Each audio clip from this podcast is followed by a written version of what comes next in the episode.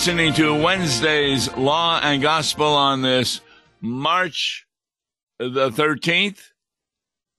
I'm sorry, April the 13th in the year of our Lord 2022.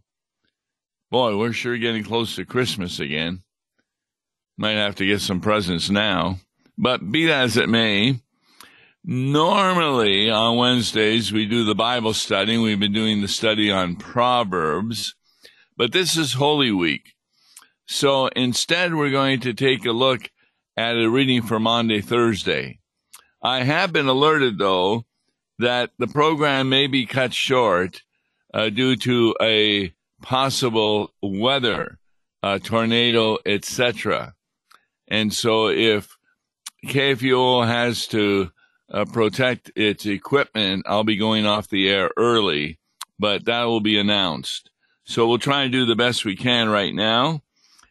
Normally, for Maundy, Thursday, this is Holy Week. We got Maundy, Thursday, Good Friday, and Easter. On Maundy, Thursday, you usually take a look at 1 Corinthians 11. 1 Corinthians 11 is where Jesus speaks about his body and blood, gives some great understanding of what this is all about. But today we're going to go to Luke instead, because it's also found in the Gospel according to Luke. It begins chapter 22, verse 1. Now, the feast of unleavened bread drew near, which is called the Passover. And the chief priests and the scribes were seeking how to put Jesus to death but they feared the people. In other words, there were a number of occasions when they could have arrested Jesus, but for fear of the people that were gathered around him, like on Palm Sunday, etc., they did not want to do that. Then this verse 3 says, Then Satan entered into Judas, called Iscariot, who was of the number of the twelve. So he was one of the twelve disciples. He went away and conferred with the chief priests and officers how he might betray Jesus to them. And they were glad and agreed to give him money. So he consented and sought an opportunity to per- betray him to them in the absence of a crowd. And as we well know, this occurred after the eating of the Passover in the Garden of Gethsemane. Now, there was a crowd there, but it was really the soldiers of the chief priests. These were Jewish soldiers, these were not Romans, who came and took Jesus away. And they had with them people who did not like Jesus at all. So this was not a crowd they had to worry about. At any rate, it continues with the Passover, verse 7. Then came the day of unleavened bread, on which the Passover lamb had to be sacrificed. Now, this is a reminder of what happened in the Old Testament when God had the people of Israel leave the slavery of Egypt, go through the Red Sea, etc. But before that, they had to sacrifice an animal and put its blood over the doorway. And therefore, it reminds us of the blood of Jesus over the wooden cross that also saved us. At any rate, the Passover was celebrated each year, and there would be a, a large number of people who came to Jerusalem uh, to celebrate that Passover. So, Jesus sent Peter and John. He said to them, Go and prepare the Passover for us that we may eat it. They said to him, Where will you have us prepare it? Remember, the Bible says Jesus had no house, no home. He often was at the home of women who would follow him and feed his disciples and him. But Mary and Martha would be a good example of that. Remember when they were having that Bible study. And so, Jesus, where are you going to have this Passover? You don't have a house. He said to them, verse 10, Behold, when you have entered the city, a man carrying a jar of water will meet you. Follow him into the house that he enters, and tell the master of the house, the teacher says to you, Where is the guest room where I may eat the Passover with my disciples? and he will show you a large upper room furnished. Prepare it there. And they went and found it just as he had told them, and they prepared the Passover. So this is really quite amazing that Jesus, either told by his Father or his divine nature realizing the future, knew that there would be a man carrying a jar of water to follow him into the house he would go into, and the master of the house was told about the guest room needed for Jesus, which he had already begun to prepare. It was totally furnished, which meant it had a place for the disciples to eat the Passover. So, this is all prepared by God ahead of time. Remember when the Apostle Paul was converted on the road to Damascus, there was an individual who, Ananias, was told that to baptize the Apostle Paul and he ended up doing so and taking care of the apostle because he was blind from the Damascus experience until he could see and was baptized. There's an example of God telling an individual about what was necessary to be done, just as God spoke to both the servant who was carrying the water and the master of the house to prepare for the coming of Jesus. Any rate, verse 14.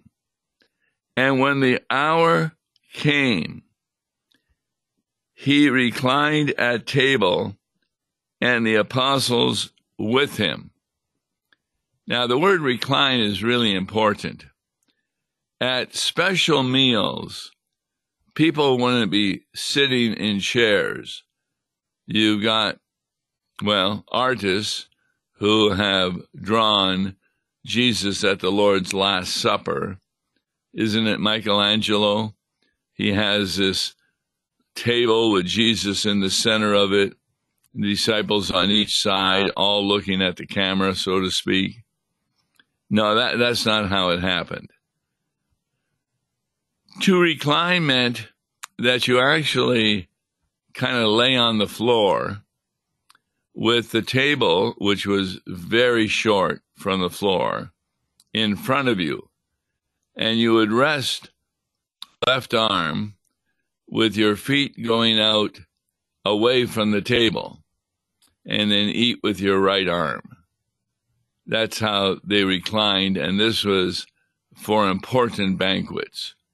It's part of the reason why the woman who anointed Jesus' feet did not have to crawl under a table to get to Jesus' feet because he was laying prone in such a way that his feet were extended beyond the table, away from it. So he was therefore ready to eat with the disciples And he says in verse 15, I have earnestly desired to eat this Passover with you before I suffer. Now, Jesus knew from God the Father and even from the Old Testament that he would be dying on a cross, and that was going to be on Good Friday. But this is kind of interesting. There's a difference between Roman time and Jewish time. Roman time, it kind of begins at midnight. So one can say that Jesus had the Passover on Thursday night, then he was arrested, and according to Roman time, on Friday morning, he was then tried and put to death at nine o'clock, or put on the cross at nine o'clock till three when he died on Friday. But looking at Jewish time, they measured time not from midnight on, but from sunset. So around six o'clock, that was Thursday, but it lasted all the way around for 24 hours. So one can say that according to Jewish time, Jesus had the Last Supper on Thursday. He was arrested Thursday night after the Garden of Gethsemane. He was tried later, and that was still Thursday, and he was crucified on Thursday. In, in other words, it wasn't until six o'clock the following day that it became Friday, and Jesus was buried in the tomb and was there for Friday, Saturday, and then Sunday when he rose from the dead. So it's kind of interesting to think about those time changes, realizing that the meal, the trial, the crucifixion all really occurred on a single day. And he was therefore raised from the dead three days later on Sunday. He continues. We're looking at Luke 22, verse 16. Now, the ESV says, For I tell you, I will not eat it until it is fulfilled in the kingdom of God. But other manuscripts in the Greek say, I will not eat it again, because he definitely participates in the eating of the Passover on this Maundy, Thursday. Now, Maundy, Thursday, when I was a kid, I couldn't figure out uh, are we talking about Monday, Thursday, and we weren't sure what day it was? Was it either Maundy or was it Thursday? That was something we were trying to figure out. But the word Monday is not Monday, it's spelled M A U N D Y. And it is from the word for mandatum, the commandment. So we call it Maundy, Thursday, because Jesus gives a new commandment to the disciples. Now, it's not found in the Gospel of Luke, but it is the commandment to love one another as I have loved you. That's why we call it Maundy, Thursday. It's the commandment that he gave. And that love is shown by what he's about to say right now. Verse 17. And he took a cup, and when he had given thanks, he said, Take this and uh, divide it among yourselves. For I tell you that from now on, I will not drink of the fruit of the vine until the kingdom of God comes. Now, what follows is Jesus giving out the bread and another cup.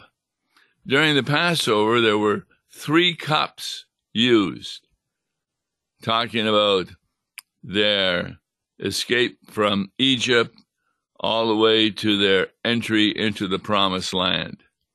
There were significant understandings of these cups. So Jesus, after he gave this first cup, he then, verse 19, took bread, and when he had given thanks, he bro- broke it and gave it to them, saying, This is my body, which is given for you. Do this in remembrance of me. Well, you can have a number of sermons just on that. This is my body. You see, there's a division among Christians as to what is meant by this. Lutherans and those who believe what the Bible says believe this is the body of Jesus Christ. We can't explain it. In Roman Catholic theology, they do explain it in the teaching of transubstantiation. That's a philosophical understanding that the essence of the bread is gone and replaced by the essence of Christ's body. It's accidents, which means what it looks like, what it tastes like, remain. So it tastes like bread, it looks like bread, but in reality, it's the body of Christ. As Lutherans, we disagree with that, not only because the Bible doesn't give a description as to how it becomes, it doesn't use the term transubstantiation and therefore, we believe in 1 Corinthians 10, where very clearly Paul says, And the bread we break, is it not the body of Christ? The cup we drink, is it not the blood? In other words, for Lutherans, what you receive when you go to the Lord's Supper is bread and wine body, and blood. Now, people say, well, how's that possible? Well, I'll tell you how that's possible if you tell me how it's possible when Moses was on Mount Sinai and there was a burning bush, even though it was on fire, it was not being consumed. And God was in, with, and under that bush. In fact, it was none other than the angel of the Lord who was Jesus Christ and is Jesus Christ. And he says, I am Yahweh. I am my name. I am who I am. Therefore, it's very important to remember that Jesus was very much like that burning bush. God the Father is not a burning bush, but he was in with and under it in a way that it was a sacred place and Moses had to take off his shoes, his sandals. So also, when we receive the Lord's Supper, we're receiving bread and wine, but it's definitely God's body and blood that we're receiving. So, not only the Roman Catholic Church, we believe, has an error in understanding it, although it does have a proper Lord's Supper.